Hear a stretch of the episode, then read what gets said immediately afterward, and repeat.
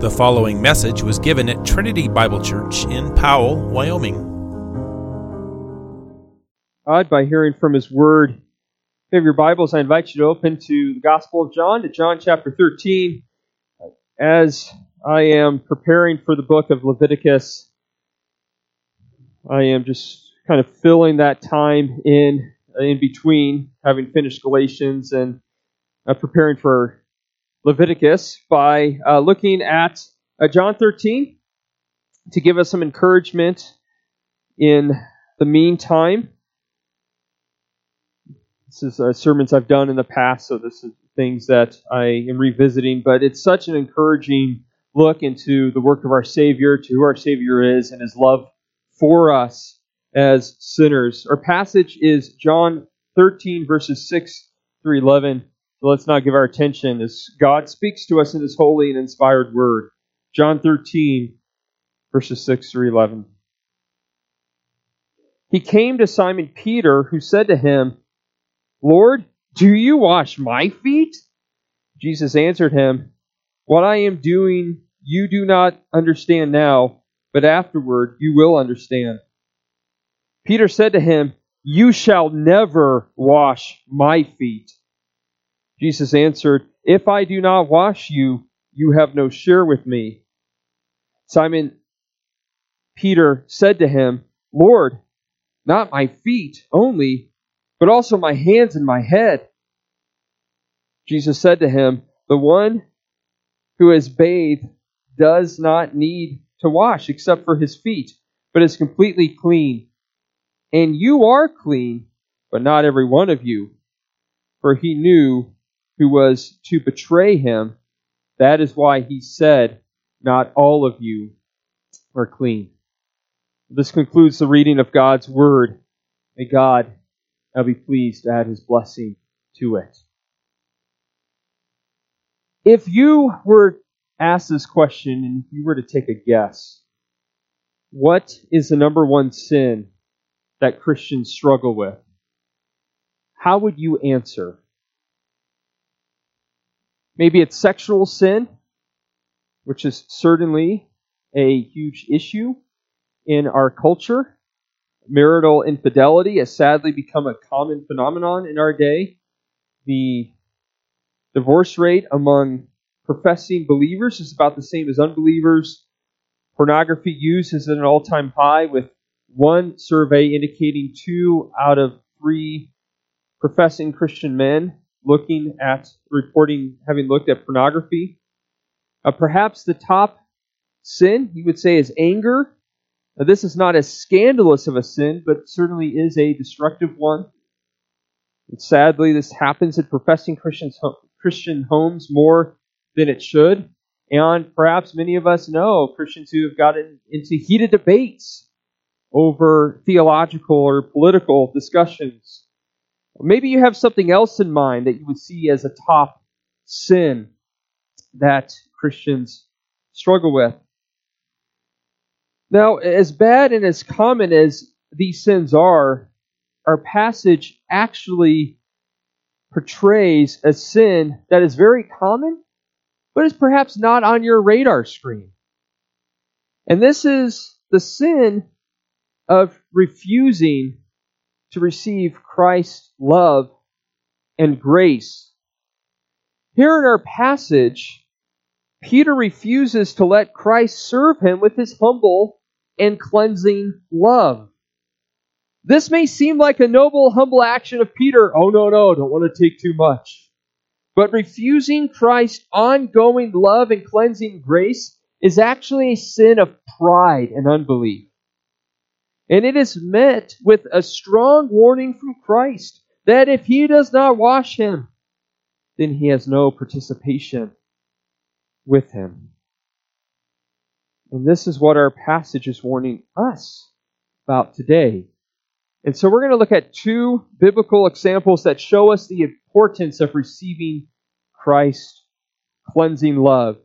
Two biblical examples that show us the importance of receiving Christ's cleansing love. First, hope you can remember this Peter.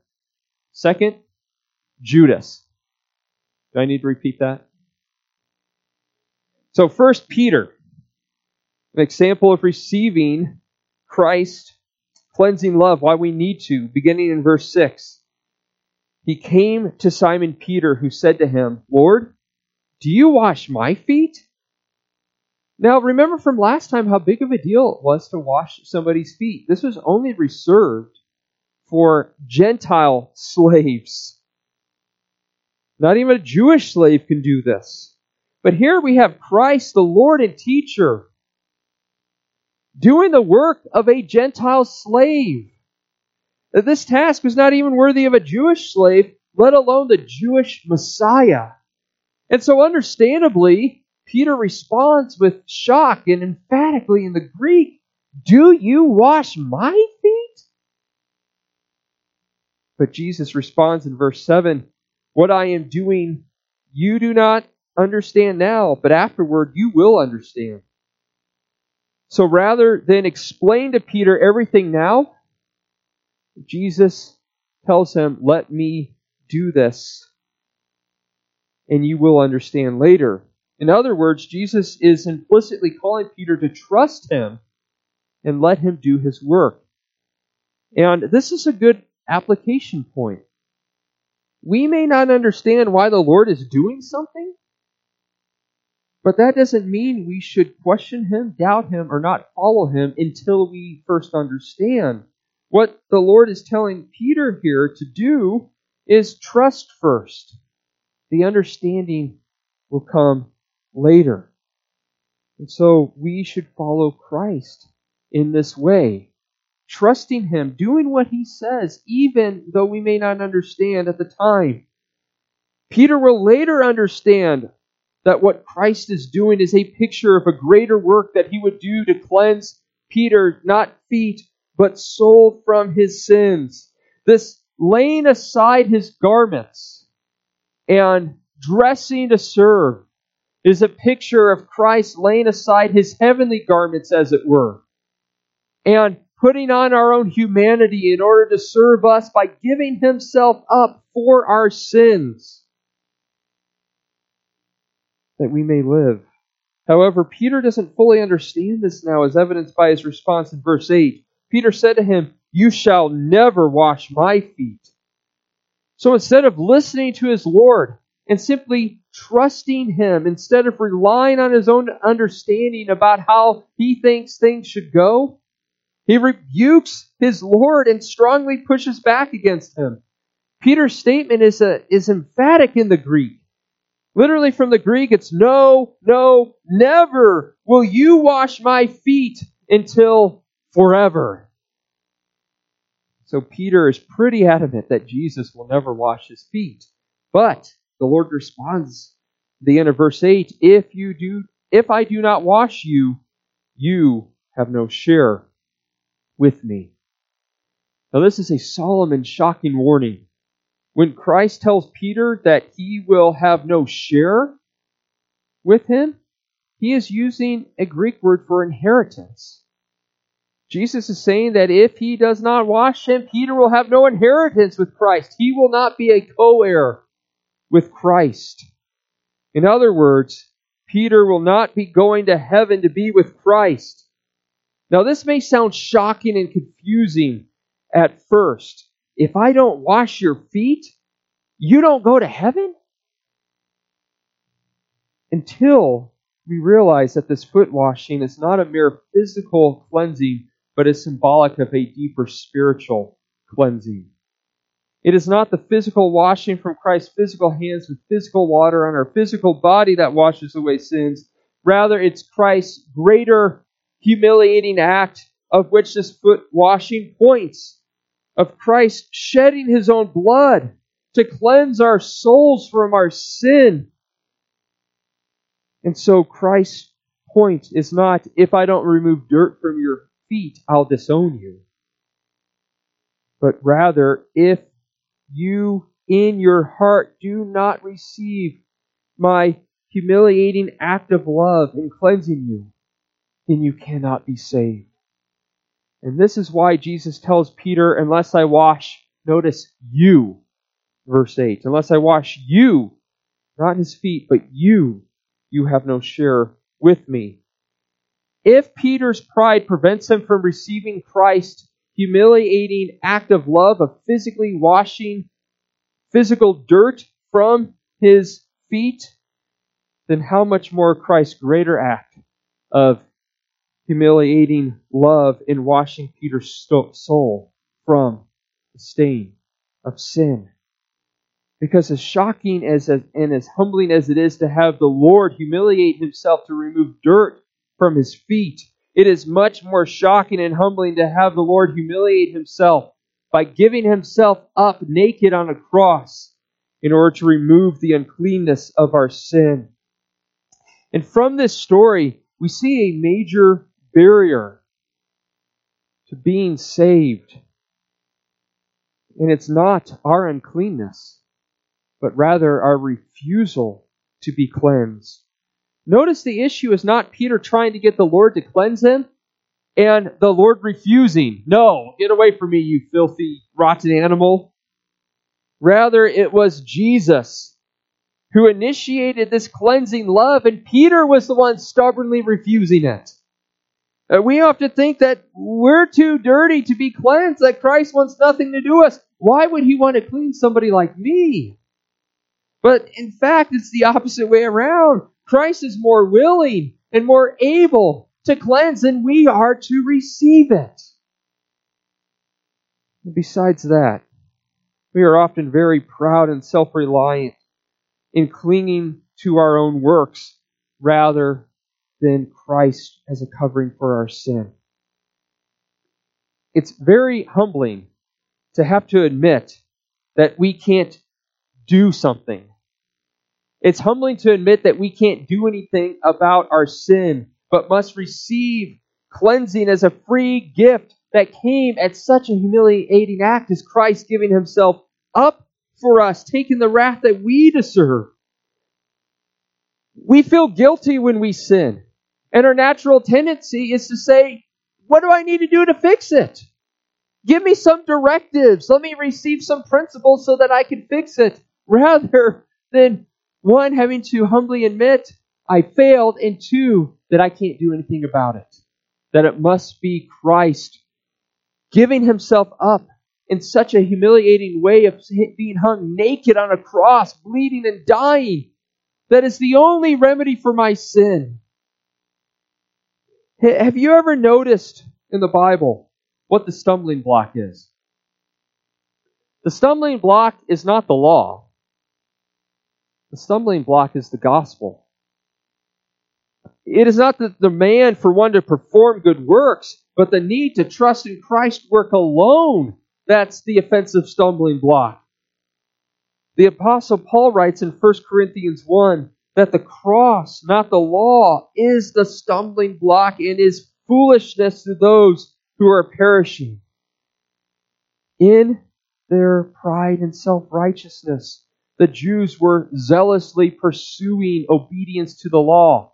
Paul talks about this in Romans 9 and 10 that they have a zeal for God in pursuing righteousness, but not according to knowledge, because they failed to believe that Christ Jesus is the end of the law for righteousness to all who believe. And this is a huge problem in our day. This is a huge problem in conservative Christian churches, conservative Baptists, and non denominational churches in America today. Believers struggle with receiving Christ's ongoing cleansing love and look rather to the law. What we find in American conservative churches today was called liberalism a hundred years ago. In 1923, the Reformed pastor and professor of Princeton, J. Gresham Machen, wrote of this in his book Christianity and Liberalism. So he's saying Christianity and liberalism, two different things. He, this is what he says about liberalism, religious liberalism. Here is found the most fundamental difference between liberalism and Christianity. Liberalism is altogether in the imperative mood. Imperative means commands, laws. It's altogether in the imperative mood. Liberalism appeals to man's will strong exhortation, get your act together. While Christianity announces first a gracious act. Now, what Machen is not saying is that the law or commandments or exhortations are bad. He is not saying that.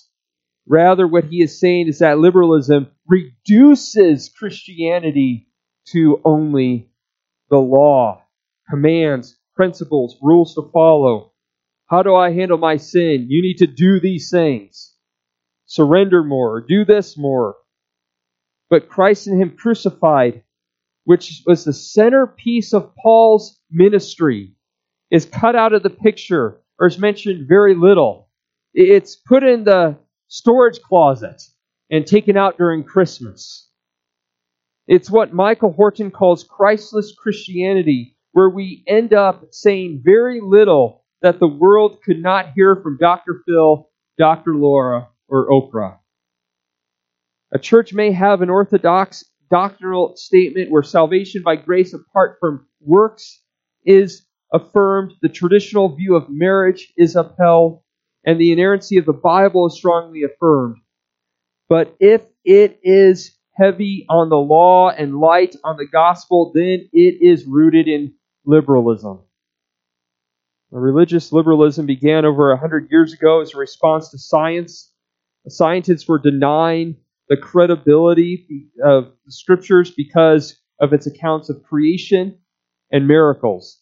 Because these things could not be scientifically proven, they were rejecting the Bible as written by some silly simpletons that just weren't enlightened enough by science. Now, the Christian community was not willing to go so far as to say that the Bible was wrong, but they tried to make a compromise in trying to find a common ground with the scientific community. They found the common ground in the morals of the Bible and said, well, you may not believe in the miracles of the Bible, but couldn't you benefit from Jesus' moral teachings? And so they ended up downplaying the gospel Christ crucified and risen from the dead for forgiveness, downplaying doctrine for deeds. And so they focused on Christ's example, his moral teachings, principles for living, and hence why we have the What Would Jesus Do movement now, again, Christ's moral teachings and example is a good thing and must be affirmed. But the problem is not with what is affirmed, the problem is in what is missing. Christ and Him crucified is the centerpiece of the apostolic ministry. You can't affirm what would Jesus do apart from what has Jesus done. If we only give a bunch of good duty without giving the good news, we end up losing Christianity and sounding no different than a Muslim.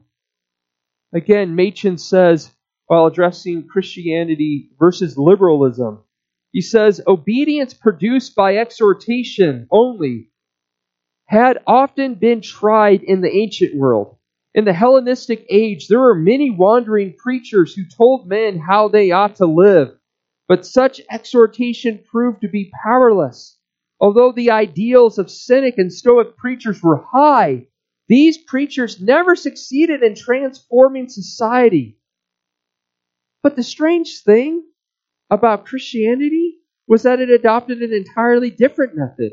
It transformed the lives of men not by appealing to the human will, but by telling a story, not by exhortation, but by the, narr- by the narration of an event. Where the most eloquent exhortation fails, the simple story of an event succeeds. The lives of men are transformed by a piece of news. This gospel is the power of God for salvation, which includes ongoing sanctification.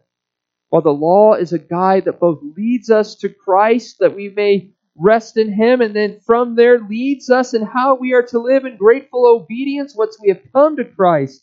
We must first receive Christ's cleansing power freely and humbly instead of trying to rely on our own obedience to the law. And this is something that we do throughout our Christian life.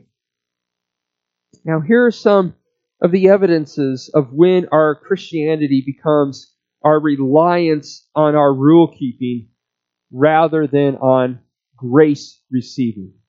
When we are rejecting Christ, cleansing love, and saying, You shall never wash my feet. When we start having that attitude. First is relying on one's works righteousness for refuge as evidence in a hatred of correction. That's one indicator. Proverbs 9 8 says, Do not reprove a scoffer, for he will hate you. Reprove a wise man, and he will love you. Now, the scoffer doesn't openly say when you correct him, I hate you. But he certainly doesn't love it, as Proverbs 9 8 says. Reprove a wise man, and he will love you. Instead, they are offended by it. They resent hearing anything discouraging about themselves. Hatred of correction, though, is a symptom of a deeper problem. Not wanting to hear that one's righteousness is not enough, that it's lacking. That person is not coming to grips with their own filthiness, which leads them to humbly receiving Christ's cleansing love. A second indicator of not receiving Christ's cleansing love is despair over one's sin or personal lack of righteousness. When I say despair, I don't mean grief or godly sorrow. That, that's good. Despair is when we grieve as if there was no hope, as if there was no gospel hope, as if there was no Savior to go to who will immediately receive you and cleanse you fully and freely. How can any of us despair of their sin when Christ is available freely to any sinner who comes to him? A person who despairs is a person who says in his heart, unless I have enough righteousness, unless I can fix it, it is hopeless. But there is no need to despair when we have a God who pardons sin, transgression, and iniquity freely, who is ready to forgive, who has freely and willingly provided a fountain filled with blood by which we may wash away all our sins. Now, the other side of this is pride. Openly or secretly boasting in yourself because you think, hey, doing pretty good actually. Not like that guy over there. I'm, I'm doing pretty well lately. I, you doing doing good. As if it was us rather than Christ's cleansing work. A, a third indicator that we are not receiving Christ's love, that we have this, this mindset or heart, is that we are trying really hard to fix or cleanse ourselves apart from resting in the gospel. That that's the missing part, resting in the gospel. Now this is a tricky one to see given how deceitful our hearts are and because it could be mixed with good motives for obedience. But this comes up in not seeing the relevance of the gospel or not being fed by it. Instead, the person just wants a bunch of practical principles for being more righteous. Now, Christ's commandments for moral living are good, must be declared, and must be followed. But this person wants principles in the law because he or she wants to fix their sin on their own and cleanse themselves. They have conviction over sin.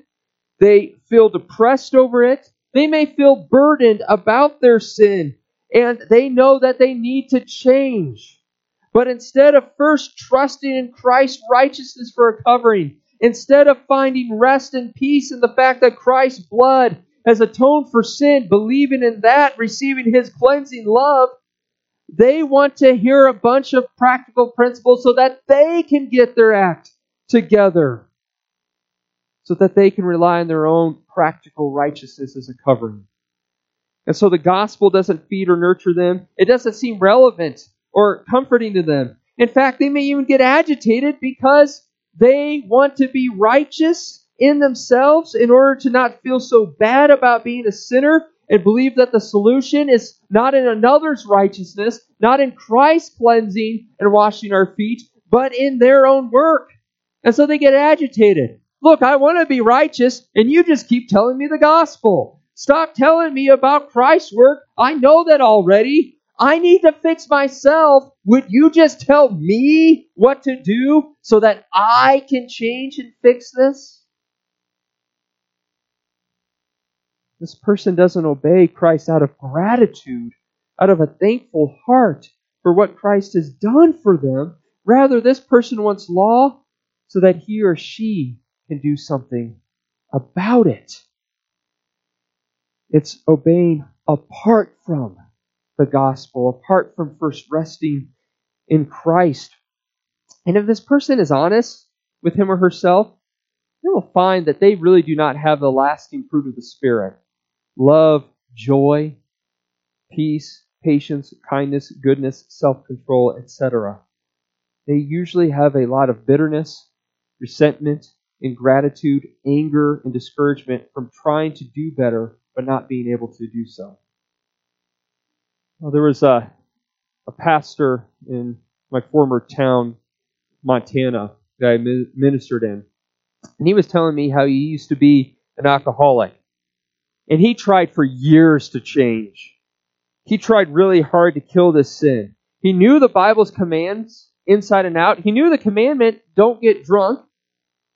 He tried a variety of methods and practical principles. He followed a 12 step program, thinking that if he just had the right principles and steps, then he would finally be freed from the sin. But he began to feel desperate and depressed as he continued and tried harder and harder and yet continued to fail. But he said that he finally changed when he realized this that Christ would change him. That Christ was able and willing to wash away his sin. That Christ would not only forgive his sin, but also cleanse him from all unrighteousness. That he would free him that all he had to do was receive Christ's forgiving and cleansing love to rest on and receive him. And that is when he changed. And this is why Christ said in Matthew 11, Come to me, all you who are who labor and are heavy laden. Yeah, you're working hard, you're trying, but it's not enough. And I will give you rest. Take my yoke upon you and learn from me, for I am gentle and lowly in heart, and you will find rest for your souls. For my yoke is easy and my burden is light. It's only after resting in Christ, receiving His cleansing love, putting our confidence in His forgiveness and His power to change us, that then that burden is easy and yoke is light. We must first find rest in Christ, believing on Him, receiving His ongoing cleansing love, and then that burden is easy and light. And we go to Christ not just once, but time and time again to find this rest and renew our faith, to receive this ongoing cleansing love from Christ. Look down at verses 9 through 10. Simon Peter said to him, Lord, not my feet only, but also my hands and my head. Jesus said to him, The one who is bathed does not need to wash except for his feet, but is completely clean. And you are clean, but not every one of you. So after hearing Christ's solemn warning that if Christ does not wash him, then he has no share in him, Peter responds by saying, Well, then wash more than just my feet now, this may sound, again, like a noble response, but it is still Peter wanting to be in charge rather than just simply trusting in his Lord and letting Christ what he's going to do. Peter still tries to instruct Christ. But Christ gently corrects Peter once again and says that the one who has had a bath does not need to wash except for his feet. Now, if Peter is completely clean and just needs his feet washed, then why would Jesus say, Unless I wash you, you have no share in me, and then proceed to only wash his feet? Well, for one thing, this is just an analogy, and so you never want to push the analogy too far. An analogy does not correspond exactly with reality, hence it's an analogy. And so we don't want to push that too far. But secondly, the same pride that refuses to let Christ humbly serve in foot washing is the same pride that would refuse to let Christ cleanse from sin. And it is also the same pride that refuses to let Christ continue to cleanse from sin. No, no, no, you shall never wash my feet. I got this. While Christ has completely cleansed us who believe once and for all by his one sacrifice, we need to continue to depend upon him, live from faith to faith, in relying on him to cleanse us as we walk in this dirty world, as we continue to struggle with sin and stumble into it. Notice that it is Christ who washes away even our ongoing sins and not us. Christ must wash our feet. We must rely on Christ to restore us to our rightful heart and to empower us to continue to serve Him. This is why David, a man after God's own heart, who was a believer, asked God to cleanse him from his filthy acts that he had just committed. He wasn't coming to God for the first time, but rather, after he had sinned, he came to God and said, God, wash me thoroughly. He doesn't say, teach me how to wash myself. He relied on God to do it, trusting that he would according to his mercy and forgiveness. And so we need to continue to do this. And it doesn't change anything with God when we ask for Him to cleanse us. It doesn't change anything with our status. Rather, it continues to change us and humble us. So this demonstrates to us the importance of receiving Christ's cleansing love. second biblical example showing us the importance of receiving Christ's cleansing love, and more br- briefly, is Judas. The end of verse 10, Jesus said, Not all of you are clean, that is forgiven of your sins. And then verse 11 gives us the reason that Christ said that. It says in verse 11, For he knew who was to betray him. That was why he said, Not all of you are clean. And we know the rest of the story. It was Judas. It was Judas who would betray Jesus. Now, it's not that Judas lost his salvation, but rather he manifested that he never had it to begin with, that he at no time had salvation. As A.W. Pink says, in Judas's case, it was not a matter of losing spiritual life, losing his salvation, but of manifesting the fact that he never had it. It was not a sheep of Christ becoming unclean, but a dog returning to its own vomit. We see from Scripture that there will be people in the likeness of Judas who look like a believer for a time, like the disciples had no clue that Judas would do this, but it's eventually manifested. As Jesus says in Matthew 7, there's going to be many on that day, in Judgment Day, who will say, Lord, Lord, did we not do all these amazing Christian things? And Jesus will say to them, Depart from me, I never knew you, and send them to eternal hell. But notice in, in that, if you pay if you pay close attention, Matthew 7, what are they appealing to? Their final desperate plea to Christ Lord, Lord, did we not do? You know what their appeal should be? They were trusting in Christ. Lord, Lord, did you not do for me? And that is why we, we trust in Christ's work in our behalf. That's what a believer does. Judas' false conversion becomes evident when he betrayed Jesus, but it's also manifest in the way he dealt with his guilt and shame. Uh, do you remember what happened after he betrayed Christ? He actually felt conviction over sin. He felt a great deal of guilt and shame for what he had done. He even acknowledged his sin and confessed it before men. He said explicitly, I have sinned. I have betrayed innocent blood. But what did he do with that guilt and shame? He handled it himself. He didn't go to Christ. He took his own life rather than relying on the death of Christ. He decided to take matters into his own hand and kill himself. But if he would have gone to Christ, he would have received forgiveness. Betraying the Son of Man is not the unpardonable sin. Jesus says any sin committed against the Son of Man will be forgiven. But his unbelief is manifested in not looking to Christ for cleansing, but rather refusing him and trying to deal with it on his own. So Judas also demonstrates us to us the importance of humbling ourselves, depending on Christ to deal with our sin, to receive his cleansing love and grace rather than remaining stubborn in our pride and trying to handle it ourselves. So, beloved, consider our Lord Jesus Christ, our Savior. Why would he turn away anyone who comes to him? He has promised that the one who comes to him, he will in no way cast out. He is a merciful and sympathetic high priest who is able to sympathize with our weaknesses.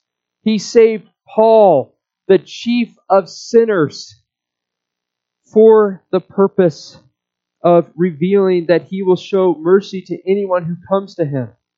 Let's not moralize the chief of sinners. If we're all chief of sinners, then no one's the chief of sinners. You, you get how that works, right? Paul truly was the chief of sinners, and Paul is saying, if God would save me, the chief of sinners, then he will save any sinner who comes to him. And it is not the case that he is unable to save any. He put on human flesh, was born of a woman. He accomplished that work that the Father had given him to do. He is able to save to the uttermost those who draw nearer to God through him. And those whom he has cleansed, those in here who believe, will he refuse to continue to wash our feet? If the teacher and master who initiated, who initiated this humble and humiliating act of service and strongly warned about not receiving it, he is the one urging his disciples to receive his cleansing love, then would he really turn any of us away after we, his beloved children, have fallen into sin? May God grant us the faith to always go to Christ for his forgiving love and cleansing power, the only fountain there is that washes away all in any sin. Amen. Let's pray. Our Father in heaven, we ask that you would help us to come to Christ, to, to have confidence in Him, even when we sin, even when we blow it big time, that we may come to Him and receive His cleansing love, that we may believe on Him and trust Him, that we may go to Him, that you may cause us to see our sin, so that we do flee to Him and run to Him, the only fountain that washes away sin. We ask these things in Christ's name. Amen.